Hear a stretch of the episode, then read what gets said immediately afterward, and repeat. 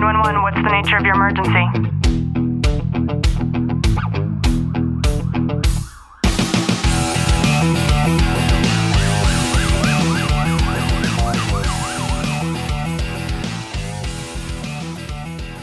Welcome back to the Tactical Living Podcast. I'm your host, Ashley Walton.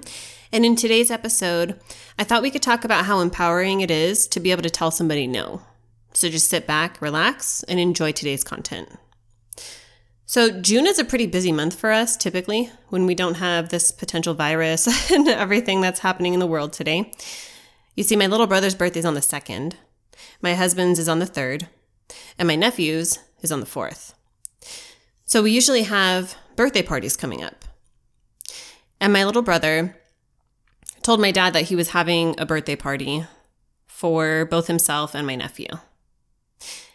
And the funny thing about that is my kid brother never told me that he was having a party.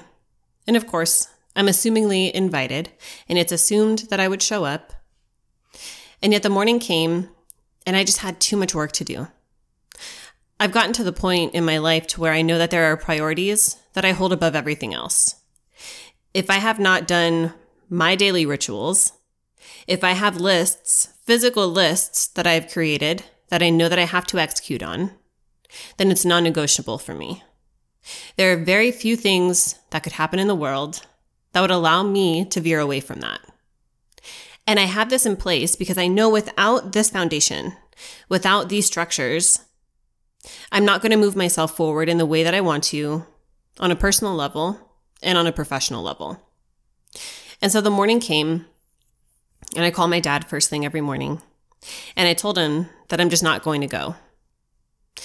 Not only for the sake of my own priorities, but also for the mere matter that whether there is or isn't a virus, I didn't want to be exposed to a bunch of other people, especially kids. My dad told me I needed to call my little brother and tell him.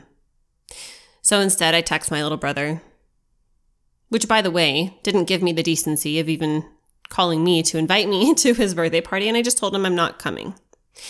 And of course, he understood. But what I want to point out is I didn't go into detail with my little brother about the excuses, the reasons why. I just simply said no. And it's so hard for us to be able to do that and to get into the habit. But in truth, and I read this once, when we tell ourselves, or I'm sorry, when we tell somebody no, we're really telling ourselves yes. And how powerful is that? As you sit there listening to this, you might be one of those people who's a do all for everybody. The one that shows up, the one that everybody can count on. And yet, we have this underlining fear when we get in, in that momentum of telling other people no because we fear judgment. What if they don't like us? What if they think that in the future, if there's something they really need, that I won't be there for them? But the truth is, when you start to create these boundaries around yourself and your own priorities, and this is for you as an individual, and then you as a family unit. I know for my husband and I, we don't have any children, but for us as a unit, there are non-negotiables, meaning there are there is nothing that can penetrate what we have created, things we need to do because it's what's most important to us. But I think it's important for us to start exploring what those things are on a personal level. Up until three years ago, before I decided to hire a coach of my own, I never would have told anybody no. Most certainly my dad. And I bring that up because me telling my little brother no was also me telling my dad no. And I used to let that bother me.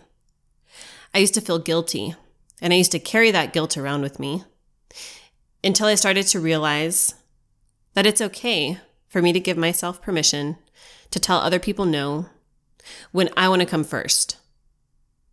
And as selfish as that sounds, being selfish in these ways is one of the most selfless things that we could do. Because by telling my little brother no and my dad no, that meant that I was able to sit for the entire day without interruption and to create content and to show up for my clients and to be able to read. As you sit there listening to this, I believe that knowledge is the most important thing that we can consume on a daily basis.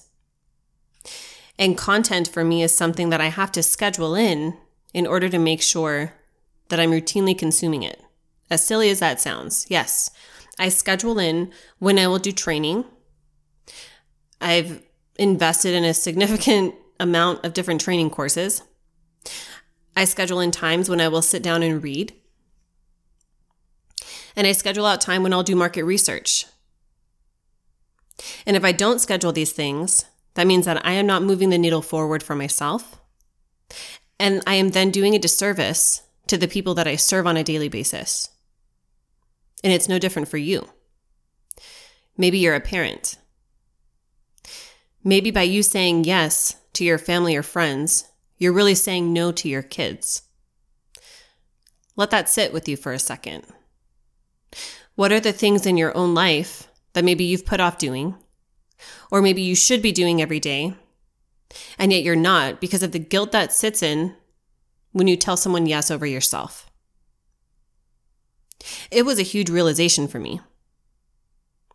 But I think it's an important one. It's important because we're conditioned to give. We're conditioned to show up and it's the nice thing to do. It's the right thing to do. Our families raise us in that very way to where we're supposed to show up even for things that are as important as birthday parties. But in truth, it doesn't have to be that way if it doesn't fit into your schedule. And if you have priorities that are of higher level than the things that other people are asking you to do. But how do we go about that? We go about that by creating these finite details about the things that are most important to us every day. And I'll give you examples of my own. Every single day, I know that I need to be able to meditate. If I don't meditate, my entire day is off canter. And for you, maybe that means digging deep into your own spirituality. Maybe that means reading the Bible. Maybe that means joining a prayer group. In the world of technology, advancing, especially the way that it has in these past three months, I know how much things have changed. And our, our own rituals, the things that are important, have also shifted. For me, I know that I also need to sweat every day. I started to fast intermittently. And I know for me, that's also something that I have to consider into my schedule. Because if there are days where I'm going through a prolonged fast, the last thing that I'm going to want to do is to sit at a birthday party with a bunch of screaming kids. And that's just the truth. For me, I know another non negotiable is my time to study, to read, to research. There's also a time during my schedule when I have to be creative. I have to decide the different implementations I'm putting into my new training programs, the different content that I think is most valuable and will serve our Facebook group, if you haven't already, police, fire, military, and families, we would love to have you join. And I know that once I mark those things off my list and I feel good about having done them, then I'm pretty much set for the rest of the day. But if I have other things that I know come on a rotation, recording these podcasts, for example, I know that the pressure that I would have laid on, laid on myself as a byproduct of me showing up for someone else before I showed up for myself is not something I want to feel. I don't want to feel pressured while I record these episodes. As you sit there, I quite enjoy talking on this microphone, whether it's solo or if I'm recording, doing an interview with someone else. I know that there are things on my rotating schedule, like reaching out for additional people to interview on this show and I literally have them scheduled out on my calendar. There is no blank space on any given day inside of my calendar. And when I say that, that doesn't mean that I'm charging hard nonstop because I, I schedule in that time for me. That time that would be blank space, things where I'm, I'm not necessarily doing or consuming or creating, but the times where I allow myself an hour, two hours to just be the time where I'm allowed to just walk around the house, clean things up a bit. Yesterday, I had an hour and I spent it not only straightening up the house, but also wrapping some presents for Clint's upcoming birthday. It might sound silly, But if we don't schedule in those things and we don't know what our, priorities are, it becomes all too easy for other people to take control over our lives. And no matter how hard it is, if there's one thing I want you to take away from today's episode, it's that very quote that when you say no to someone else, you're really saying yes to yourself.